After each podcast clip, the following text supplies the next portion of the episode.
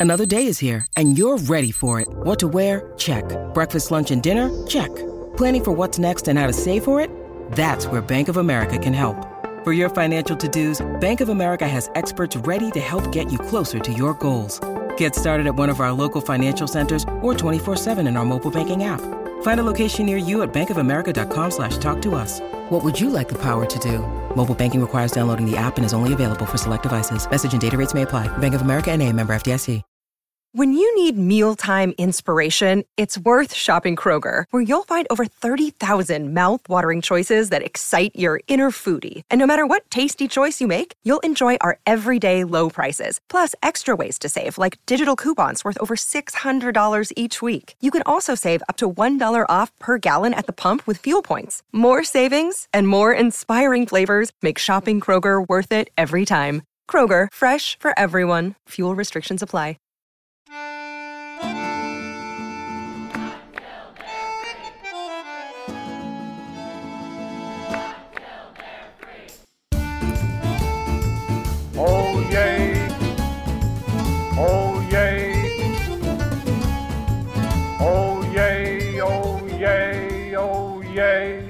Willkommen, bienvenue, welcome.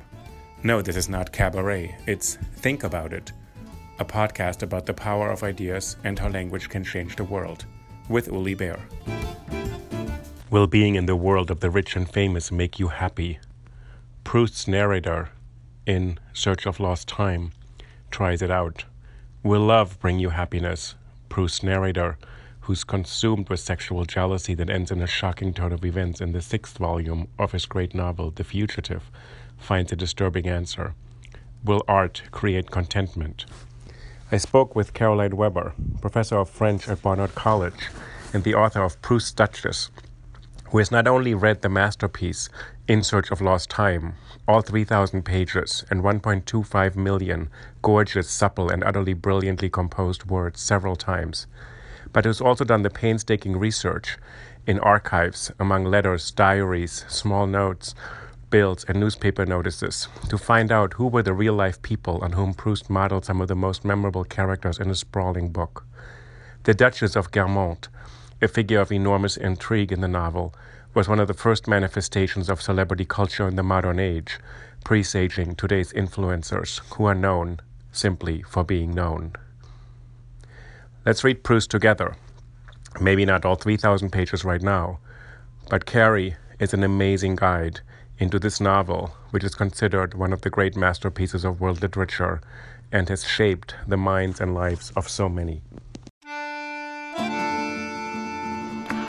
So I'm tremendously happy to have Caroline Weber here. Carrie, first of all, thank you for joining me on the podcast. Think about it. Uh, Uli, thank you so much for having me. I'm so excited to be here. It's so great. So Carrie and I went to graduate school together and also college, That's actually. right. Yeah. A couple of years ago, right? And both of us read Proust, the seven volumes, you know, labored through it in college and graduate school. And then you embarked on a recent project that's now culminated in the publication of your most recent book, Proust's Duchess, which took you about seven years. That's right. It took me seven years to write, and I'm very relieved that it's done. And the book focuses on three women. And I want to ask you something about the curiosity or what got you into this book. And I want to start us out with a quote from Marcel Proust. This is from Swann in Love, from the novel within the novel. And I'll give you the French quote here, and I'll read to you one of the English translations. And this is about curiosity and love. And when I reread, I reread a couple of volumes right now. I felt the whole time I'm listening to somebody who's in love, not just with Albertine, but with all of his characters. Yeah. So Proust writes in this. This is what Swann, he's now discovering Odette, and he's starting to research her life, and he Yeah. becomes obsessed and jealous. Swann is after this woman who he will marry. And Proust writes, but in this strange phase of love, But in this strange phase of love, an individual person assumes something so profound that the curiosity he now felt awakening in him concerning the smallest occupations of this woman was the same curiosity he had once had about history. And all these things that would have shamed him up to now, such as spying tonight outside a window, tomorrow perhaps, for all he knew, cleverly inducing neutral people to speak, bribing servants, listening at doors, now seem to him to be fully as much as were the deciphering of texts, the weighing of evidence, and the interpretation of old monuments, merely methods of scientific investigation with a real intellectual value and appropriate In to the a search search for for the truth. truth.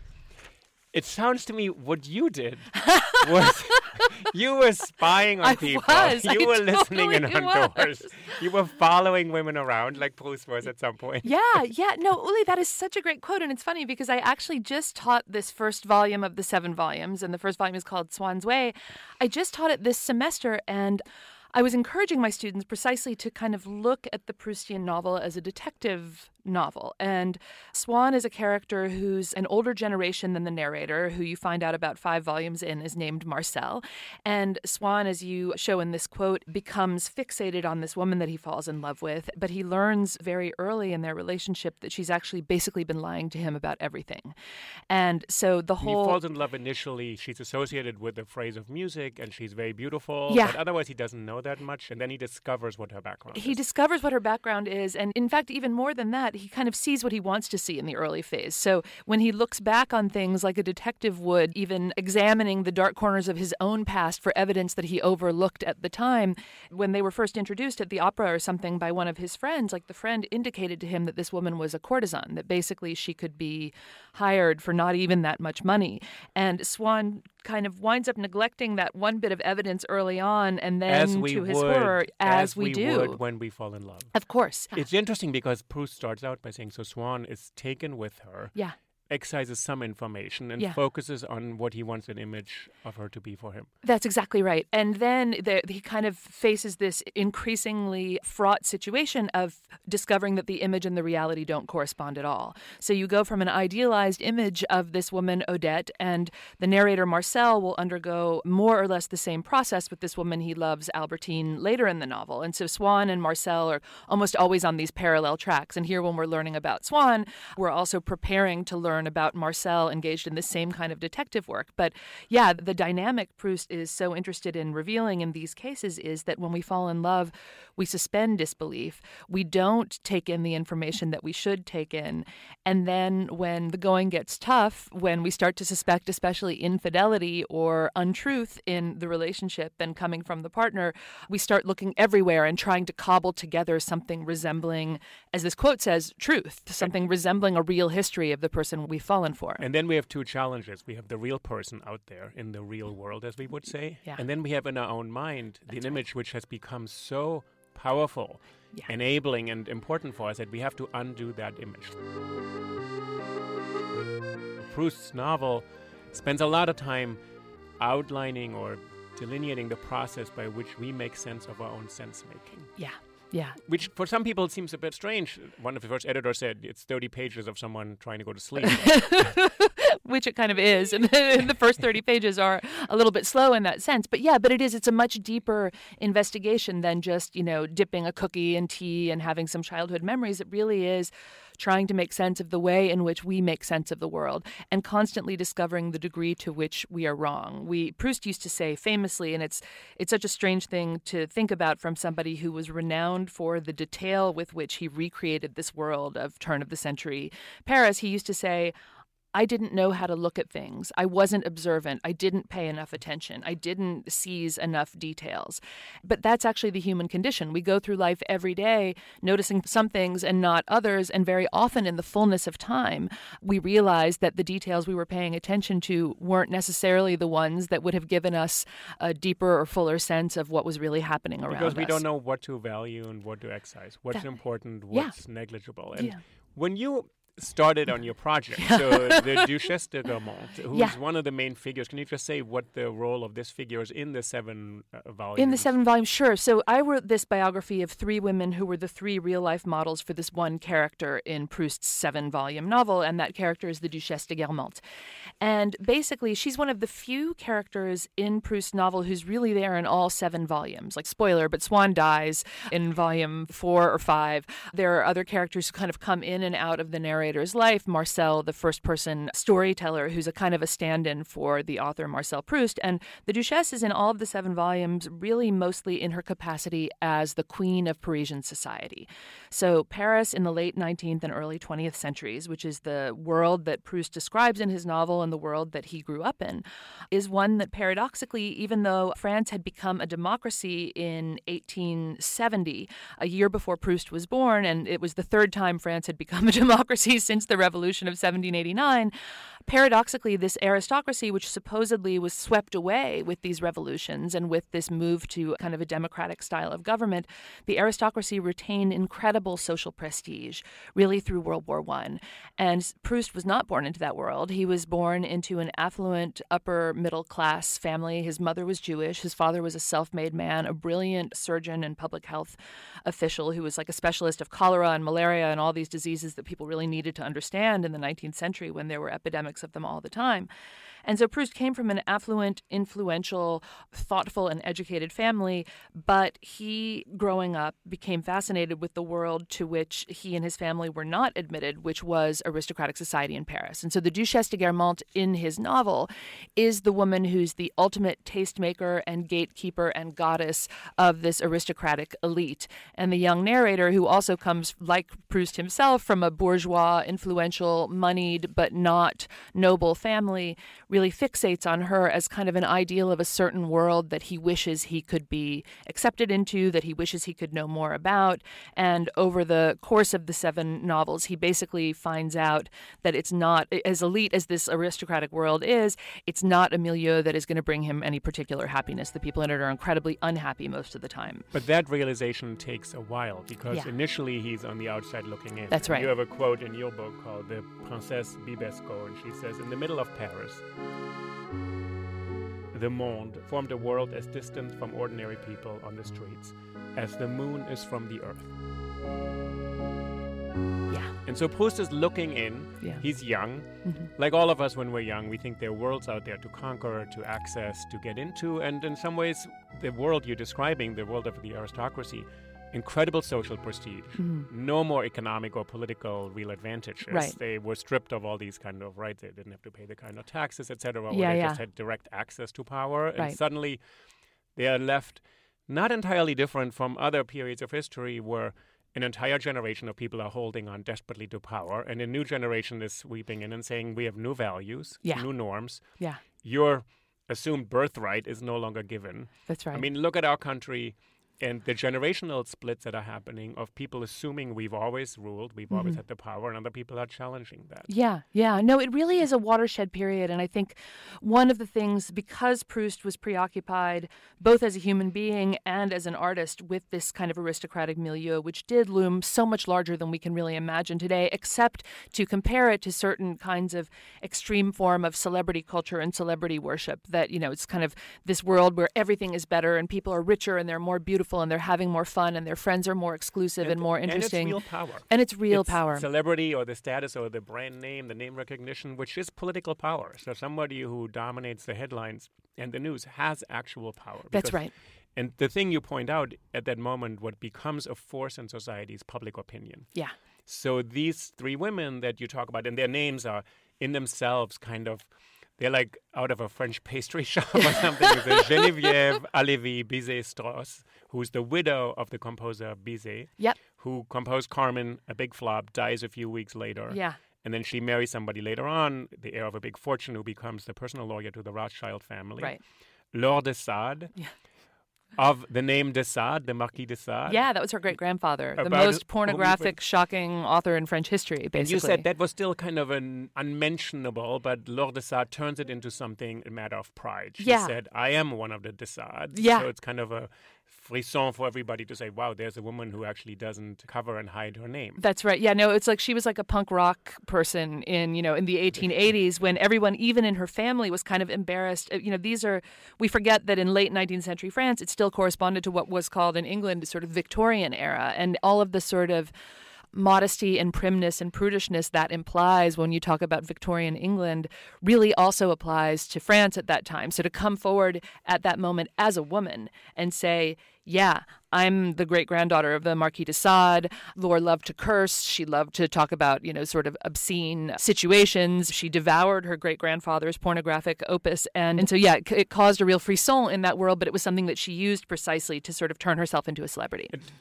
We'll get to that moment yeah. of uh, how these women turned something that was very little into something that was very much. The next one is Comtesse Adhéaume de Chevigné, Elisabeth de Riquet de Caraman, Chimay, Comtesse Greffulhe. Yeah. So this is her name. So yeah. she's the Comtesse Greffulhe. She's one of the main characters. Yes. All these women have very few rights. That's right. Women, what is their legal status in the French Republic, which is a democracy, which has brought us égalité, fraternité, liberté? What is the status of women around 1880, 90? Yeah, no, that's such a great question because it's something that I think we wouldn't automatically assume was as different from us today as it was, which is to say that even though the revolution of 1789 had brought about, you know, freedom and equality for men in France, the revolution of 1789 explicitly excluded women from its declaration of the rights of man, and that tradition of excluding women and not considering them to be citizens, full citizens under the law, continued into the period that Proust was writing about, which was called the Third Republic. And so, women actually, one of the things that shocked me when I was researching this period, because even I, I mean, I'm a French scholar, hadn't fully appreciated the degree to which 100 years after the French Revolution, women were still so marginalized and disempowered. Women had the legal status of minors for their entire life. So they were n- never emancipated. No. When they were 18, they couldn't start having their own business transactions, owning no. property. They went from their fathers owning them or to their husbands. To their husbands. That's exactly right. So you wrote about three women who are on the outside of society and at the same time the center of le monde, of the gratin, of the social yeah. sort of nexus. And Proust is also a bit of an outsider. He said he has a Jewish mother. Yep. His father is an epidemiologist, self-made. So he's looking in, mm-hmm. and he grasps something about people who want to fit in and belong. Yeah. And when he, what's his first access to? There's a very funny scene you describe actually, which is the curiosity when you bribe the servants and you spy on people. Oh yeah, no, and that in fact, I love the quote that you opened with today, Uli, because it really does. It describes Proust's method so well, and not only his approach to people he loves or is fascinated by, as he was by these three women in real life, but also, you know, it applies so well to the sort of historian's method or the biographer's method. And Proust essentially became kind of an imaginary, novelizing biographer and historian of these women and their world. And so, yeah, he would bribe the servants at, uh, especially at the Comtesse Greffulhe, who was sort of the grandest of these three women and the most difficult for outsiders to access. She very proudly only consorted with people of her very high aristocratic birth or with visiting royals. So even though France was a democracy at the time, Paris was, as it still is to some extent today, a draw for people visiting from all over the world, including all of the European royals who like mm. to travel there for fun. And so Elizabeth Greffulhe had this very closed circle of friends that was very, very, very grand.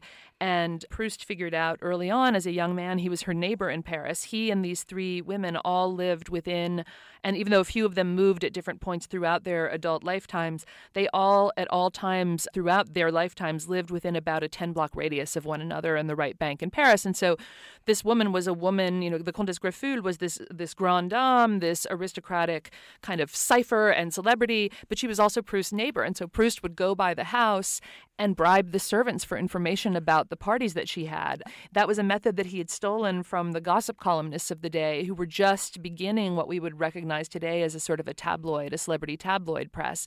Gossip columnists at the time in Paris would bribe servants so that they could get inside information about parties that they, as mere bourgeois members of the press, weren't invited to. They would bribe noblemen with gambling debts, who were many in that world. The aristocracy in this world that was called the monde or the gratin at that time, uh, the aristocracy loved costume balls. And so people would actually go into these parties in costume who didn't belong there and then write about it. As far as we know, Proust never attempted that method of infiltration, but he was somebody who, from a very young age, was anxious to get information about this world that seemed so hermetically sealed. And what's his first access point? It's through a school friend. Yeah, it's through a school friend, and that connection actually highlights another degree to which, or another way in which he was an outsider. Not only was he half Jewish, not only was he bourgeois, not only was his father self made, the father's father had owned a little grocery store in a provincial town. This was not considered something socially admirable in late 19th century Parisian society. But Proust was also gay, and he was quite open actually about his sexual orientation from very early on. And so he went to high school at this kind of prestigious but mostly upper middle class high school on the right bank called the Lycée Condorcet. And one of the boys that was basically his first homosexual crush, at least the first documented one, was the son of Geneviève Halévy Bizet Straus. And so Proust fell in love with this boy, Jacques Bizet, who was the only child of Geneviève and was the child that was the only lasting offspring of her marriage to the unhappy and only posthumously famous composer Georges Bizet. Proust fell in love with Jacques Bizet. Jacques Bizet was resolutely straight, wasn't interested. Proust wrote a series of kind of, and one of my favorite parts of researching the book was reading Proust's letters in high school and the poems that he wrote for Jacques Bizet and Jacques' cousin, Daniel, who was another relative of Geneviève Straus. And Proust tried so hard to get these boys to love him, and they just kept refusing him, kept turning him down, kept shunning him, eventually kind of ganging up on him and bullying him with their little gang of cooler friends. He was a little bit of a weirdo, too. I mean, he was a geek, he was sickly, he had asthma, he wasn't a popular student in high school. But the weird consolation that came for him out of this connection with these boys was that he got to meet Jacques Bizet's mother, Geneviève, and she was a kind of a perfect way station for Proust on his attempt to make his way into the aristocracy because, like Proust, she was from an upper middle class, a very rich Jewish family, and yet she had managed to get herself embraced by aristocratic society, which as a rule was typically fairly hostile to Jews as well as to people from non aristocratic classes. And so Proust, when he's still in high school, basically what we'd call his senior year in high school in the late 1880s, he started going to Geneviève's Sunday salon, her gathering of all of her kind of glamorous and mostly aristocratic friends. And it was as the least important person in that weekly gathering, always sitting in the worst seat on the fringes of the group with nobody particularly talking to him unless he volunteered to pour tea or try to make himself useful.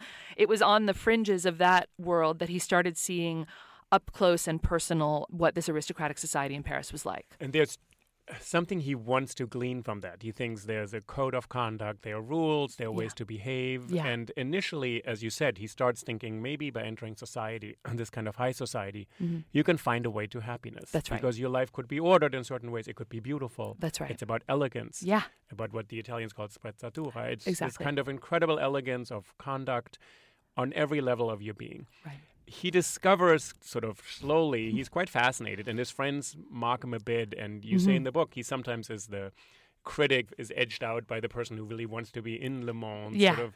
But he discovers that these rules of conduct are sometimes so stiff that they become kind of inhumane. Yeah. So the first encounter with the duchesse de Guermantes in the novel what happens? So he goes to the Halévy Strauss house because he's not sublimating, but shifting his affection That's right. from the boy to the mother. And, yeah. and he's really, I don't think it's actually a substitution because Proust, throughout his life, he will have relationships, yeah. gay relationships. Mm-hmm. He will be in love. So it's not yeah. that he sort of substitutes and leaves that behind, but he becomes a bit obsessed with the mother and her mm-hmm. circle. Yeah.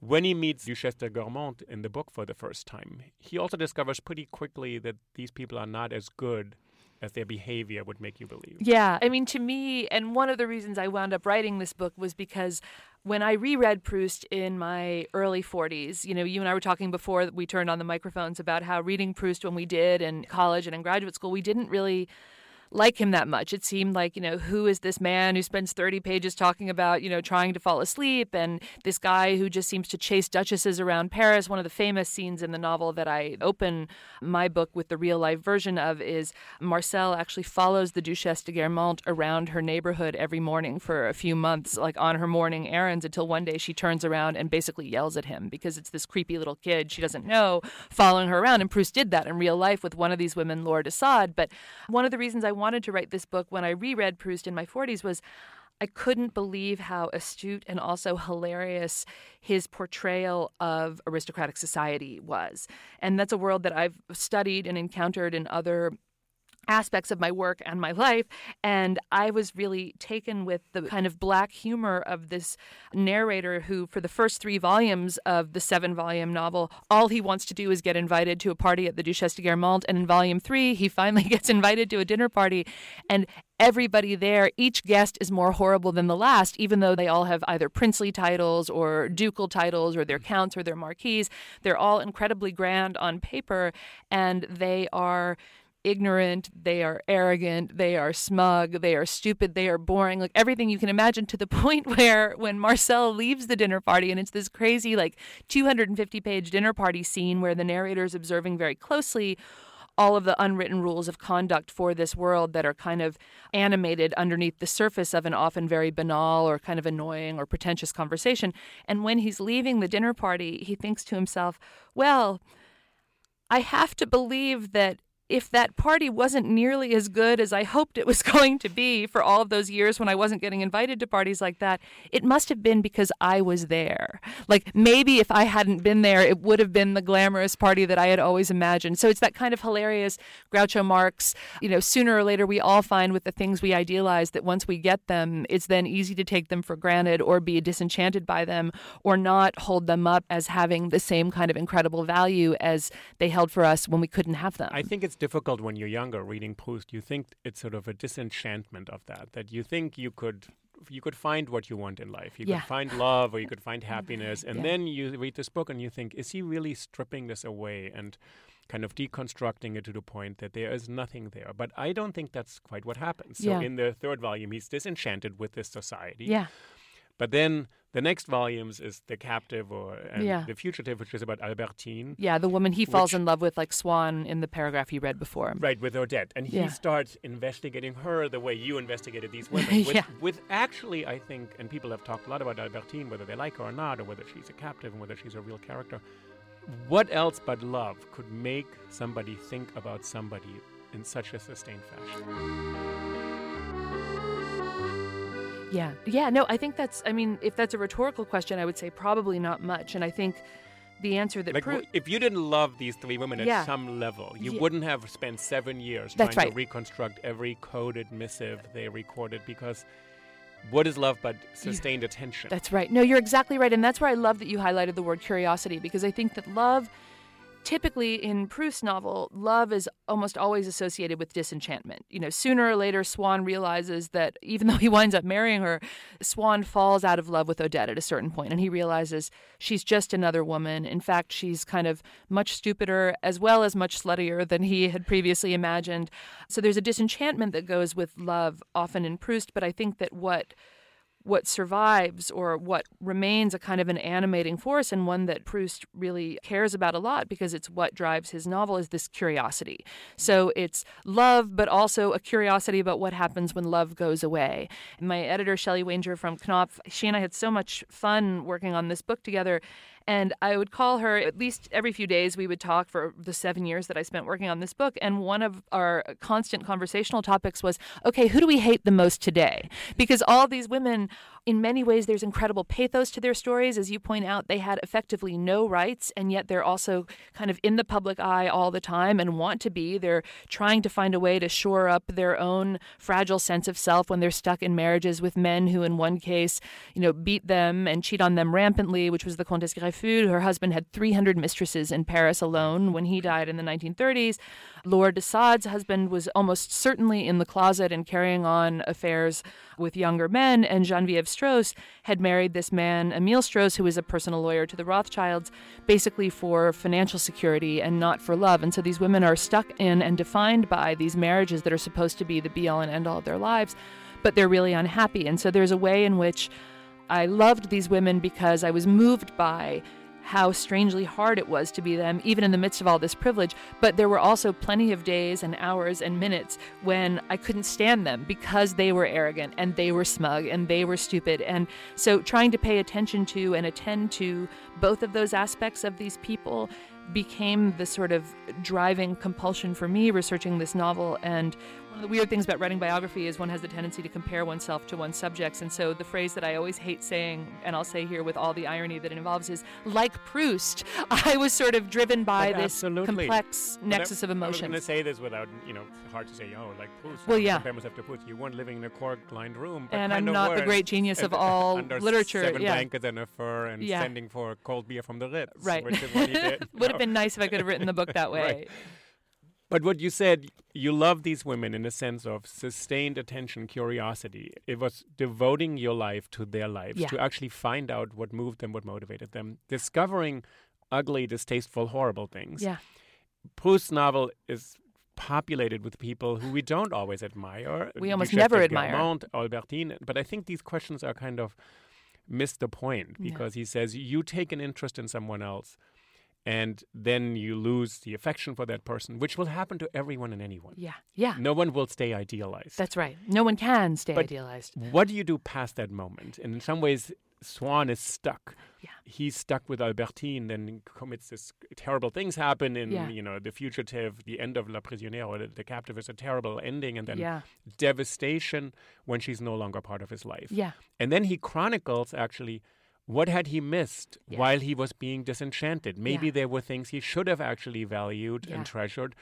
So in some way that kind of honesty is very hard to take because you want to just say it's simple. Yeah. Love is easy. Yeah, no, you're exactly right, Uli. And one of my favorite reviews of Proust Duchess was uh, this novelist whom I admire so much in the New York Review of Books called Colm Tóibín. And, Oh, right. and he describes a scene that I talk about, the kind of, again, the presumed real life basis for a particular scene that involves Marcel and the Duchesse de Guermantes in the novel.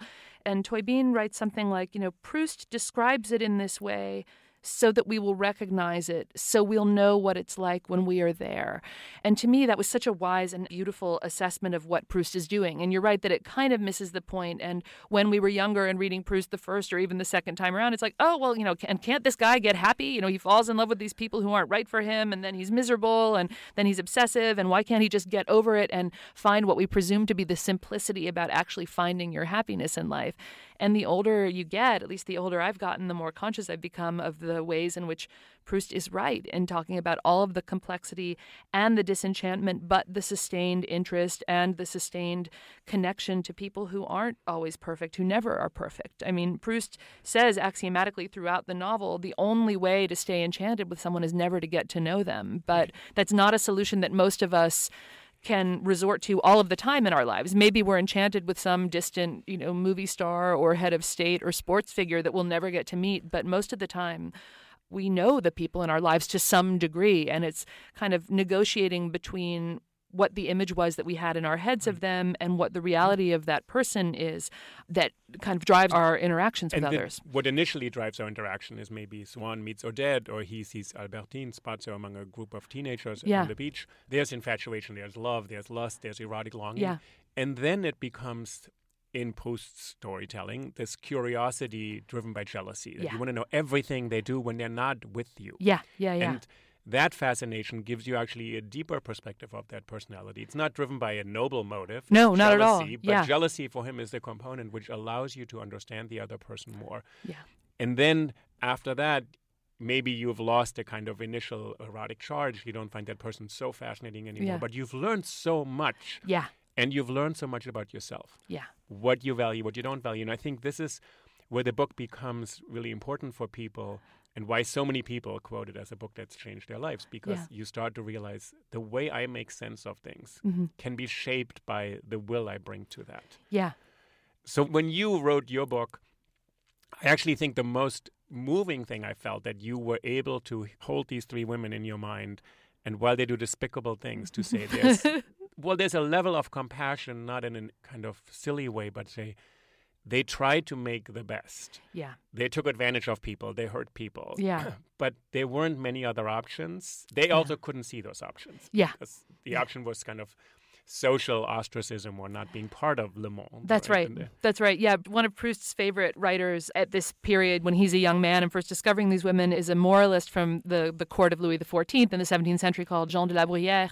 And Proust loved this one quote from La Bruyère, which was, the only thing worse than having to be part of the court at Versailles is not being part of the court at Versailles. And that was kind of the mentality of these women. With the only thing worse than not being an aristocratic society was not being valued enough to be included in it. But it was a cutthroat world, it was a shallow world. As you indicated before, it was a world that gave tremendous importance to matters of form, the you know, the way in which you held out your hand to have it be kissed or for a handshake, the modes of address that you used to speak to other aristocrats or to royals. It's a very superficial world that these women give themselves over to, really for lack of other alternatives. But you're right. I appreciate what you say about compassion because without any of the condescension that that could imply, like, oh, these poor women, I have everything all figured out and they just couldn't get it right. It was, yeah, I've been in a bad marriage before, as you know, as you know. Like I've been in situations where I've been unhappy or not felt like I had a lot of choices. And even if I haven't been the Duchesse de Guermantes, there were so many things about these women's lives that to me seemed so human and relatable. And so many things about Proust's life. You know, he's a young writer. He wants to chronicle a world that doesn't really accommodate him. I mean, there are so many ways in which all of these people are just human beings where we can all find something to relate to or something that resonates. And Proust says somewhere in the seventh volume of his book, so at the end, when he kind of is realizing that his mission in life has to be to reconstruct the world that he's just described for us in seven volumes and to try to transmute all of this bad and good experience into some kind of literary art, he says,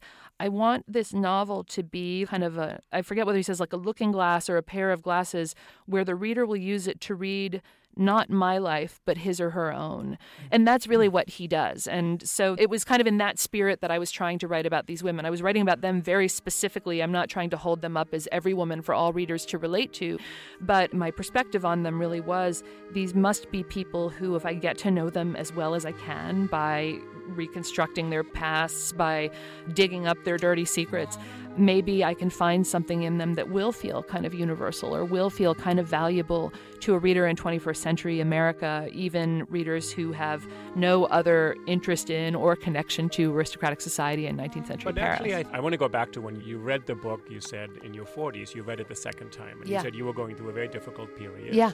And part of what was difficult, you had to question your own choices. That's right. say, what had I been blind to? Yeah. Oh, God, and yeah. What had I idealized? Or maybe it wasn't idealized. Maybe it was real. Maybe yeah. it was great, but it is no longer great. Yeah, yeah, yeah. So Proust kind of puts you on a path to carefully rethink every single choice, what value you attach to it, what yeah. you dismissed, what you overlooked. Yeah. Which can, when you're young, seem a bit tedious because you want to rush through that. You want to Yeah. say, oh, this is great. This is really working for me right now. I love this. Yeah. And then when it doesn't work that way, because nothing in life ever works that way, Yeah.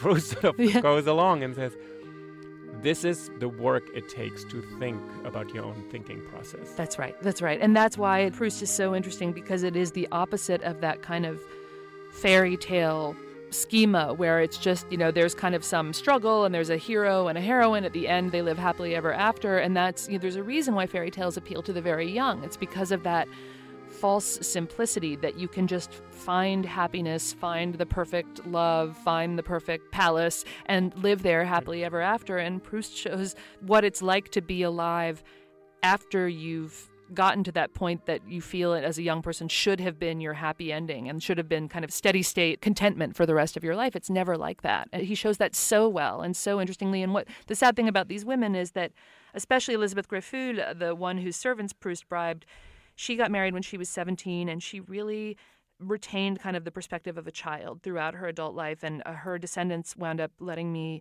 have access to about 200 boxes worth of her private papers and one of the things that was shocking reading them was the degree to which even when she was in her 30s in her 40s and her 50s she was still writing these kind of sad you know, tears stains on the ink journal entries about, well, where is my fairy tale? I married the handsome, you know, her husband who cheated on her with at least 300 women.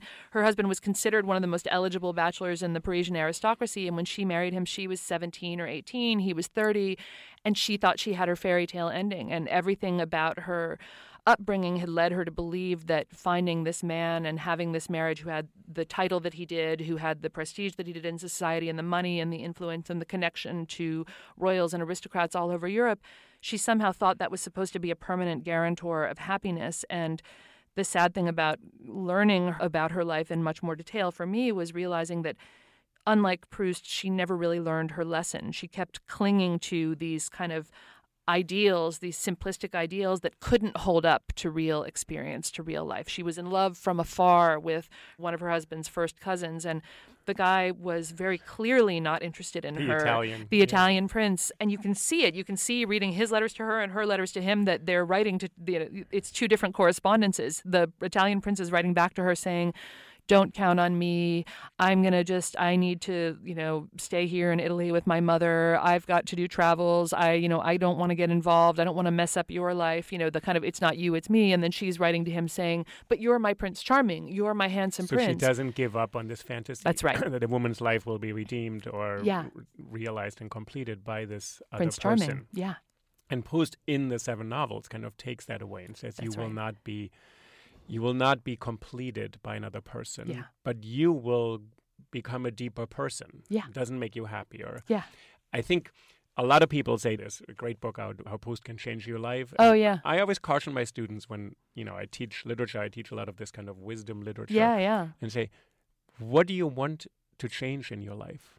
And I've asked my students, what is so bad about your life right now? And I think what Proust is also saying, if you want to change your life, just change it. Yeah. But this idea that you're going to look at the Italian prince, you're going to look at Mm-hmm. Proust. Yeah. I think this is a big mistake in some ways to say Proust can change your life, which Yeah. is a great book and really wonderful read. Yeah. But to first of all, not question what in my life needs changing, Yeah. and secondly, is another life better? That's right. Yeah. this external other life is actually that's the better life I don't have right now. I'm stuck here. If only this were to change, I would be happy. And Proust Yeah. says you would still be then thinking you made this choice, which will, with time, become something else. You Yeah. will not stay in that moment of happiness, of ecstatic transport that when you see the Duchesse de Guermantes the mm-hmm. first time Yeah. up close. And you notice that she has a pimple on her nose and is wearing an ugly scarf. Yeah, it won't be that transporting. it won't be that. And if you write to the prince in Italy and keep on saying, I'm here for you, and he says, Well, actually, hold off. Yeah. not so. Don't call me, work. I'll call you. Yeah. Yeah. So, it- in some ways, this idea that there's life outside of life, I think the novel actually says the life within you is the life you have. That's right. Yeah, no, I think that's really wise, Uli. And I think also the life within you is the life you have. And also, even if you want to quote unquote change your life, the rest of humanity is the same. You know, so even if you're the extraordinary person who's capable of being loyal to and worshipful of whatever romantic ideal you have or whatever friend is your best friend when you're a young person and you think they're going to be your best friend forever or you decide, you know, Proust the narrator of Proust's novel goes through all these different sort of phases of infatuation with the Duchesse de Guermantes, with the Duchesse de Guermantes' nephew who's this kind of young aristocratic soldier that the narrator who's a kind of sickly asthmatic geeky middle class kid really admires the sort of debonair panache of this nobleman warrior. The Duchesse de Guermantes, that idealization fades and turns into something, you know, much more critical. The fascination with this young aristocratic warrior fades and turns into something much more critical. The obsession with this young woman, Albertine, the obsession with traveling to Holland or to Venice, these two places where the sickly narrator is worried that he'll be too ailing ever to travel to he conceives of all these sort of things that he idealizes only to find out that they're not what he hoped. But even if somehow you could change that about yourself, if I could change that about myself, the rest of the world would still be operating according to similar laws of idealization and disenchantment, and we want what we can't have, and we get tired of things that we know too well. We stop paying attention.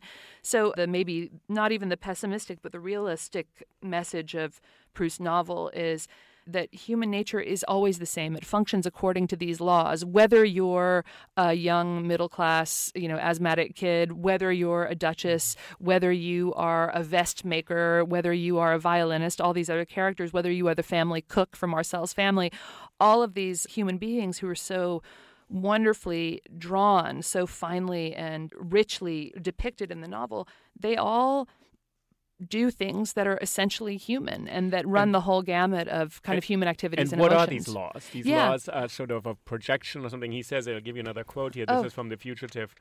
The long plaint of the soul, which thinks that it is living shut up within itself, is a monologue in appearance only, since the echoes of reality alter its course. I thought this was an interesting quote because the book can strike you as a bit of a monologue. Sort of, this is yeah. a boy who, you know, waits for his mother to come put him to bed. This is a boy who sees somebody else and gets infatuated. This yeah. is a boy whose grandmother is the figure who gave him love, but she's no yeah. longer with us. But he says, no, the echoes of reality alter its course, alter the course of the soul. Yeah. So, in some ways, what you said, the laws of humanity are not laws only that apply to one person right. in their own mind. That's right. So everybody else also has these laws. I think that's a big realization. We are Yeah. deeply connected. It's actually Yeah. such an incredibly social book. Yeah. Oh, yeah. Yeah, because you don't, even for this solipsistic seeming narrator who spends the first 30 pages trying to fall asleep, Right. it's this man who's con- a young boy, and then by the end of the novel, he's a middle aged man who's, yeah, constantly. Even when he retreats into his own mind and is kind of spinning furious, jealous theories about what Albertine might or might not have been up to at the beach resort with other men or other women who might or might not have been her lovers, the solipsism of that kind of the inward lookingness of that narration is still, even at its most inward looking moments, engaging with these echoes of reality. And, And, so, and, and the echoes of reality are really other people. Yeah. It's kind of interesting. He said it's a very there's such a richness of detail in this novel, but at the same time, it seems to me only people by human beings. That's right. It's such an incredibly social novel in a strange way, and Oh, yeah. you know people know all these people, and then, but that these other people actually allow you to become who you are if you are honest about how your relationship with them works. Yeah. There's, there's Françoise, who I actually really adore, who is the, the She's the- one of the great characters in maid, Proust. Yeah, the family cook. who's yeah. initially the family cook for the gra- for the uh, the the aunt. The aunt, yeah. Right, who's in her Who's crazy. Yeah. who's in her bed. yeah, in like in the village in the provinces, like tormenting her servant and, And yeah, tormenting her servant and being completely dependent and playing her against another Yeah. niece or somebody, Eulalie, who's oh who's yeah, in- yeah, But then the servant becomes kind of a foil, not because she's simpler and has more. Yeah. She's just another person. That's right. That's right. Yeah, and that you know one of the things I really love about Proust, and I think maybe this is another reason why people, once you get into him, it's hard not to love him, is that Proust refused the idea of the simple answer or the simple solution or the shorthand, and he hated cliche of any kind. And so the idea of like when you meet Françoise, who's the family cook who previously worked for the crazy old aunt in the provinces, every instinct I think of the reader is to move toward the cliche of, oh, Francoise, the simple peasant woman with the heart of gold. And Francoise has this kind of very uneducated, rural way of speaking and these kind of colorful malapropisms that she uses and this tremendous pride in a particular beef dish that she makes when an important member of the foreign ministry comes over to have dinner with uh, Marcel's family. So you see all these things where you could just say, oh, she's the wonderful, kindly servant woman with the heart of gold. But as you say, in fact, that's not her at all. She is another person and she has a lot of foibles and flaws. The narrator at one point, because he has been thinking of her in terms of this cliche, she's our devoted old peasant woman who loves me. He overhears her one day complaining to another servant about how lazy he, Marcel, is. And, you know, he is this sickly, asthmatic kid. And he overhears Francoise say, that kid isn't even worth the rope I could hang him with.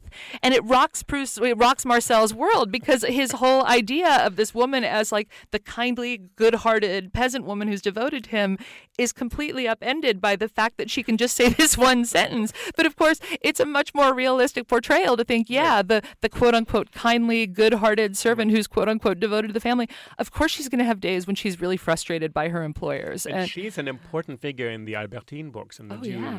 Captive and the fugitive, because she actually has a very strong opinion of Albertine, but Yeah. she somehow still is there as a servant who helps him out. But yeah. at a very critical moment when the narrator learns something about Albertine and opens a letter, he's paying more attention to the eye of Francoise, what she sees in him. Yeah. And what she sees in him is what he doesn't know about himself. That's right. So the other people become not just mirrors, but actually sort of openings into understanding yourself. That's right. If we look, if, If we, we pay attention, if we don't overwrite the other person with the cliche of there's my kindly old servant who loves me. Or there's the kind of society grande dame. Yeah, so the beautiful and- duchesse who's so you- perfect. You say it always sh- shows up in a kind of cloud of tulle. And, Yeah, and like in veils and feathers. yeah, like whirling around. Yeah, And she wants to create that image. She Of said, course. I'm only an image for you. Yeah. And then what you did, you kind of lifted the veil, so to speak, in a Yeah. way and said, like, actually, these people are very complex. yeah. And you said at some point that Proust sort of didn't give them quite the complexity. He hints at it. Yeah. It's Yeah, that, that's one of the things that actually, to me, was a great conundrum about Proust, and one of the reasons why I wanted to write about this character in particular and these women in particular. That Proust, so many of the characters in the book are so subtly portrayed with so many odd, you know, complicated traits and interesting kind of seeming contradictions within their characters, like any real human being that one gets to know well. But the Duchesse de Guermantes, because of the huge social distance between Marcel and the Duchesse de Guermantes in her capacity again as this sort of icon of aristocratic society, there's always a certain distance between Marcel and the Duchesse that never collapses. He never really gets to know her as a human being, even when she invites him over and he can observe the ways in which, even though her friends are all complimenting her on how nice she is to the servants, she's secretly like tormenting one of her footmen just because she's bitter that he's in love with a girl in the country and she's got a miserable marriage. She decides to be nasty to this servant just because she can.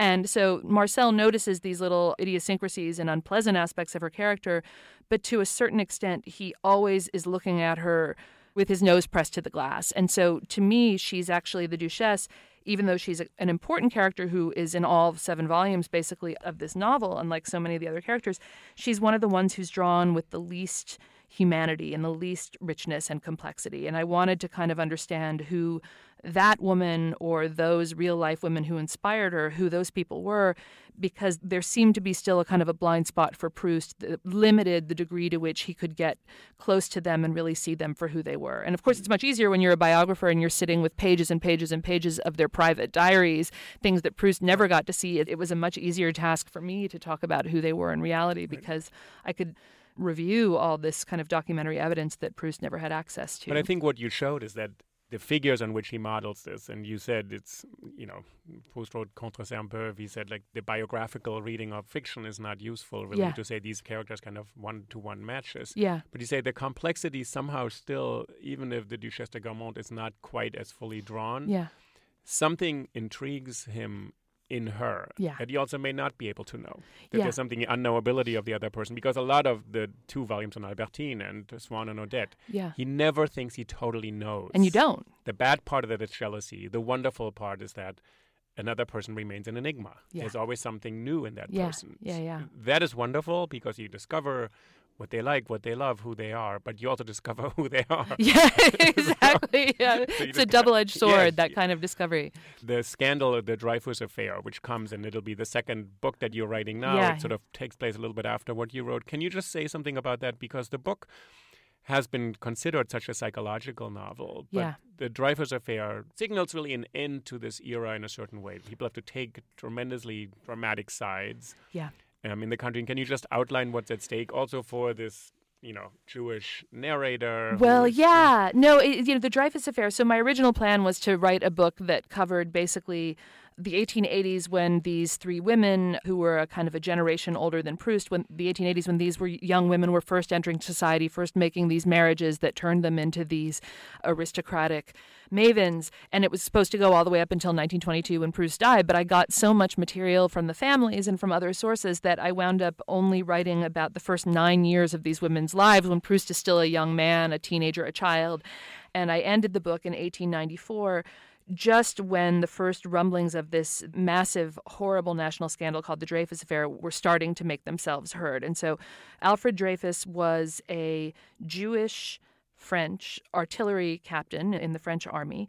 And in 1894, he was in Jan. My book ends in May 1894. In December 1894, Dreyfus was court-martialed, called before a military court, and accused of and convicted of treason for selling or giving military secrets to the Prussians, who were still France's kind of great residual enemy. France in 1870, 1871 had been through the Franco-Prussian War, which they lost Alsace and Lorraine, these sort of territories that were on the border between themselves and Prussia.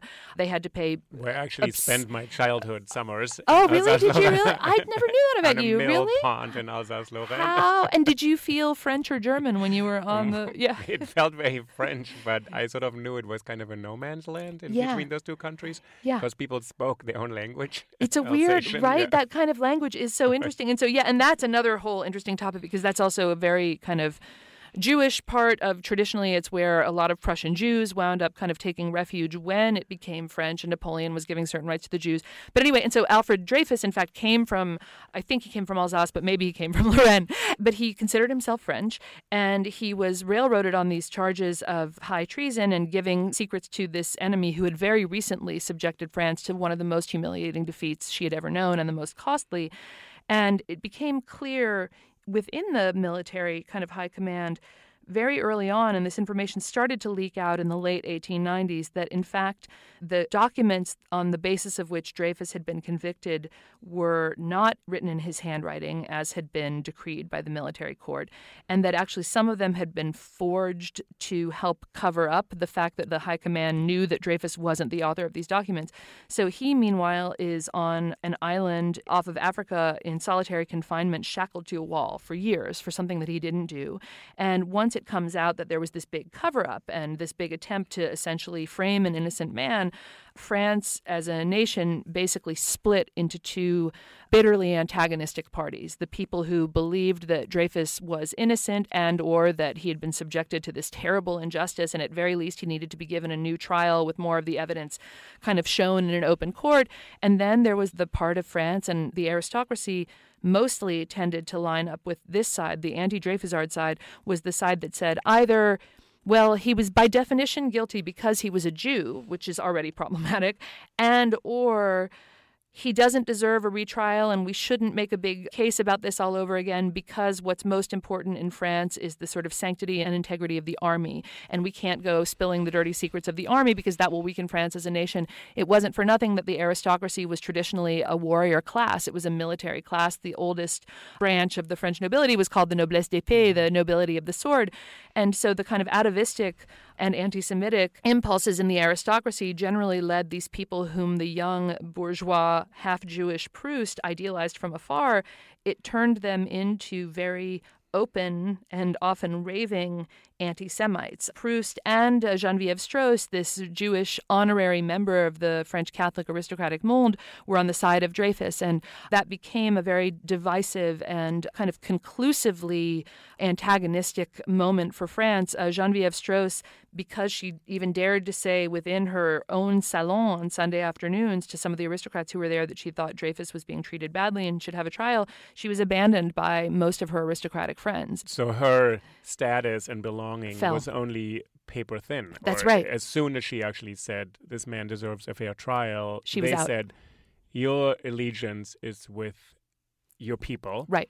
Which is against France. That's right. So the lines had been drawn. So anybody Yeah. who was on the side of Dreyfus was Jewish or Or protecting against the France. Jews, and therefore against France. so it was either or. It was us versus them. It was what we call tribal today in politics. Oh, So yeah.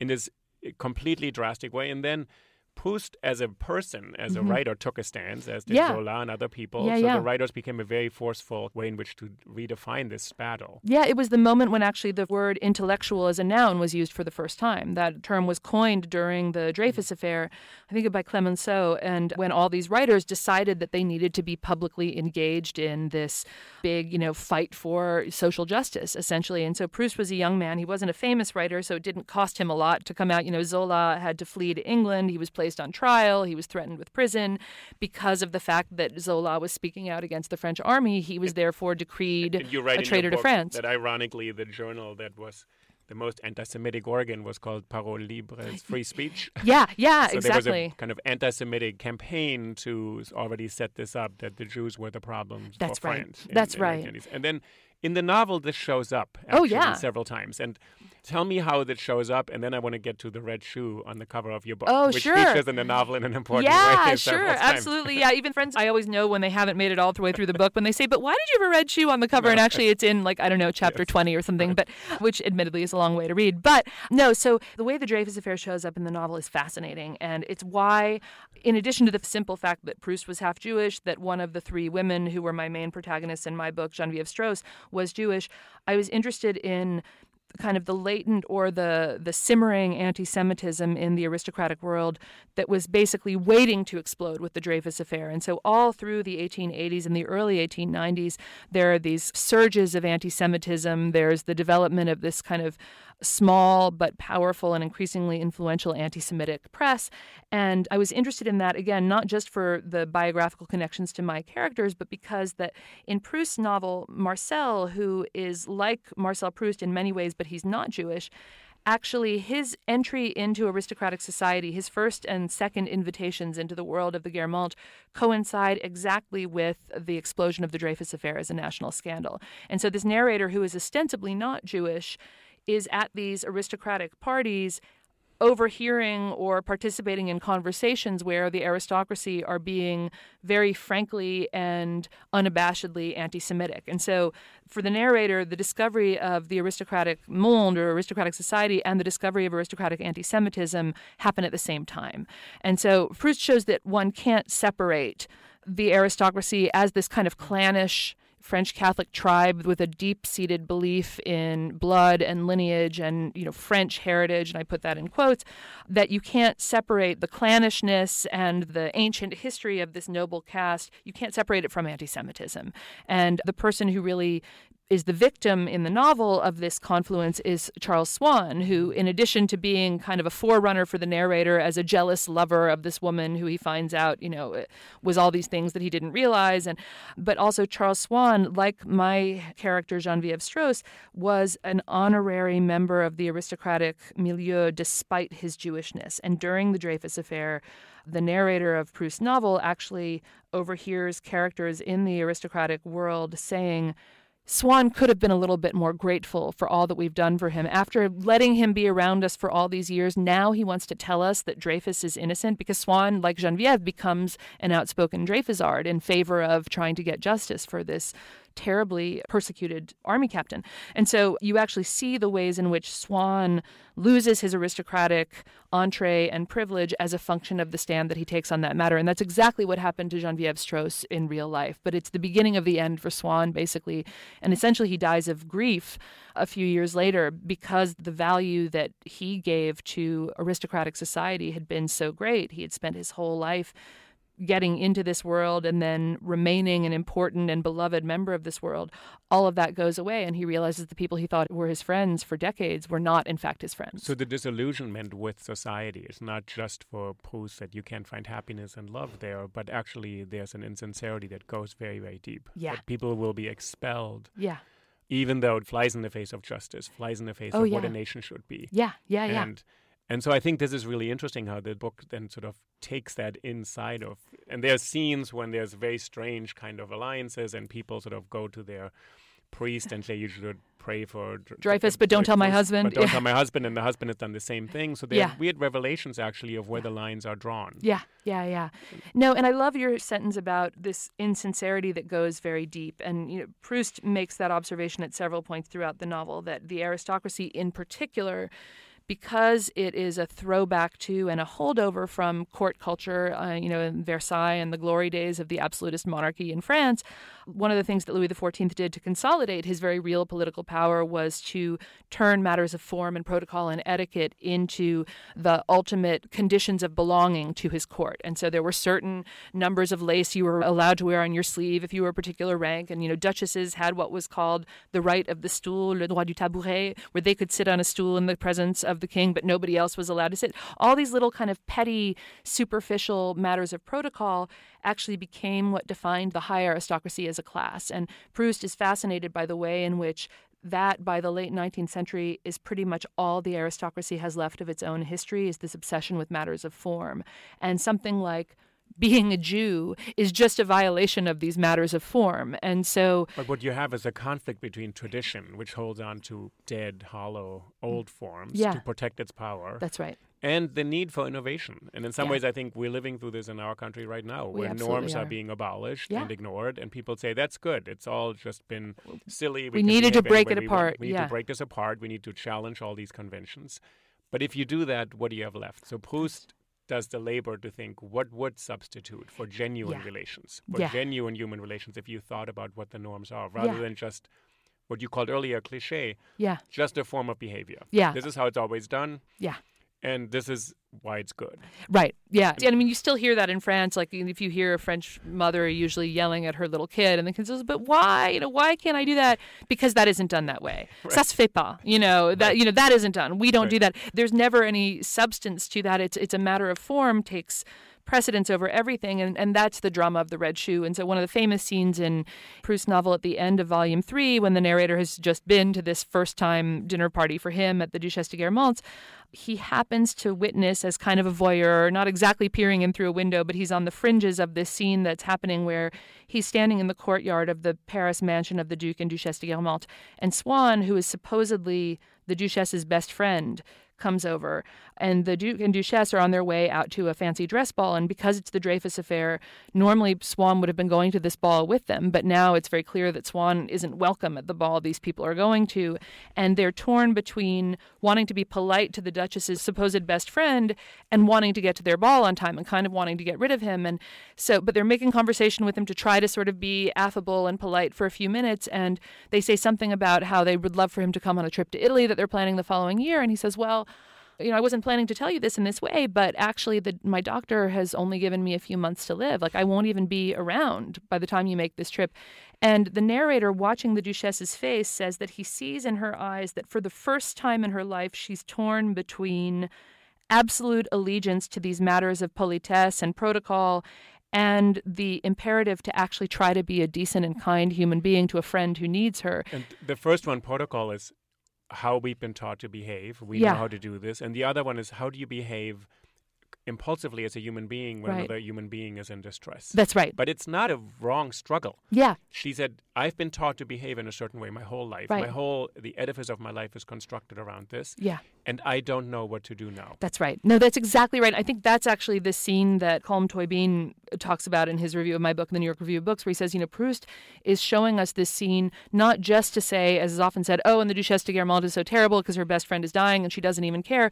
But Tóibín says, you know, it's so that we will know how to react in that moment because we've all been confronted with those things where you don't want to hurt a person's feelings, but you need to do something else, or there's kind of the superficial response, or there's the deeper response that's more complicated and it doesn't automatically spring to mind. But It's actually interesting when you're in teaching or when you're giving lectures or when you're in public and someone doesn't feel well yeah, and you don't know whether to break protocol and actually say, we got to take care of this person right now. Right. Versus we got to continue with the program. The show must go Yeah, on. yeah, yeah, yeah. she runs a show. Yeah. Duchesse de. She it's is a, a big show. show. It's, It's a a big, big show, and she's she the said star. The show must go on. Yeah. Or can she break out of her presumed role for a moment and say, and her friend, her longtime friend says, I'm dying. Yeah, and the sad answer is that she can't. And so when, you know, these real life women who are the models for her are faced with those kinds of situations, I think part of what winds up being very sad and incomplete about their lives is that they're very well trained in these matters of form, but they don't know quite how to make the human connection. You know, that almost becomes a sort of a stunted faculty. And the red shoe in Proust symbolizes what happens next in the exchange with Swann, which is so the Duchesse, you see that at least she is genuinely distressed to learn that her friend is dying but she doesn't know what to do about that. She says something like, "Oh, you know, I'm sure you're kidding, and you know that, that's just one You're of your little jokes. You're exaggerating. You know, you're exaggerating. You're exaggerating." And, and she says, "You know, we'll talk about it. We'll, we'll have lunch next week, and we'll talk about everything." And the narrator comments for the Duchesse de Guermantes, everything could be resolved by having lunch next week. Like that, it's like this superficial thing. But you can see that at least it's not that she's entirely cold-hearted or blind to the dilemma her friend is in. She just doesn't know what to do. She does want to get to her ball, as you say. She's running a big show. The show must go on. She has to get to her ball because that's what she does as the Duchesse de Guermantes. But then the moment of horror comes when her husband, who is a nasty piece of work, who doesn't seem to have a decent human emotion or instinct in his body, he's kind of trying to hurry her along and he's sort of being gruff with Swann and saying, You understand, we have to get there on time. You know, there's politesse demands that we be there at a certain time and we've really just got to get going. So he's being sort of dismissive of Swann until he looks down and his wife is stepping up into the carriage and she's wearing this long fire engine red ball gown and he sees that she's wearing black shoes and he says, Oriane, which is her first name, what on earth are you wearing? Those black shoes look horrible with the red dress. Go upstairs immediately and change into red shoes. And she immediately looks at Swann and says to her husband, Well, remember we just said that we kind of have to get going now and we don't have time to chat anymore?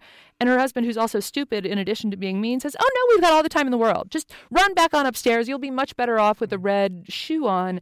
And so she sends somebody for the red shoes and, you know, and waits there. And meanwhile, Swann, who's just been told that his dying is a matter that has to be brushed over quickly in the name of getting to this ball, is then shown that actually the color shoes of his best friend matter more than the news that he only has a few months left to live. And so, for people who know and love Proust, this is one of the scenes that's kind of indelibly associated with the Duke and Duchesse de Guermantes. And I didn't choose the cover of this book, but one of the ways in which at Knopf we were sort of struggling with how to represent what this book is about is it's a book about four people. It's a book about Proust and three women, and there's no photograph of the four of them together. That just doesn't exist. And what kind of symbol or what kind of image could you give to a story about this world that's a constant struggle between matters of beautiful surface and matters of hidden or poorly addressed pain. And so one of the book jacket designers at Knopf came up with this image, and the red shoe that she found was actually a red shoe that had belonged to the Comtesse Greffulhe. So it, it was really a wonderful discovery on the part of the art department at Knopf. And for me, it really is a nice way of trying to show what my book is about, which is this character in Proust who is, for better and for worse, locked into a world where matters of surface will always take precedence over matters of deeper human feeling or satisfaction or fulfillment. And then he gives us seven novels which are deceptively about the surface world, which yeah. underneath is not just cracking, but just completely crumbled. That's right. And is staked on some horrible facts of exclusion. Yeah, anti-Semitism, anti-Semitism, homophobia, etc., yeah. sexism, all oh, these yeah. things that you identify actually staked on things that are really that we consider untenable today, yeah. except that they're still around. Yeah, exactly. plus ça change, plus c'est la même chose. Thank you so much, Carrie, and I, I really love this conversation. Me too, Uli. You were the person I was most excited to get to talk to about this book, so thank you for having so me I on your podcast. I wish you the best of luck, and I hope in your cork-lined room you'll, you'll have a lot of fun with the remaining, I don't know, 280 boxes. Oh, yeah. Can you invite me back in seven more years? Uh, we will make it faster, so I'll give you a deadline, so okay. come back sooner than that. All right, great. Thanks. Thank you. Bye.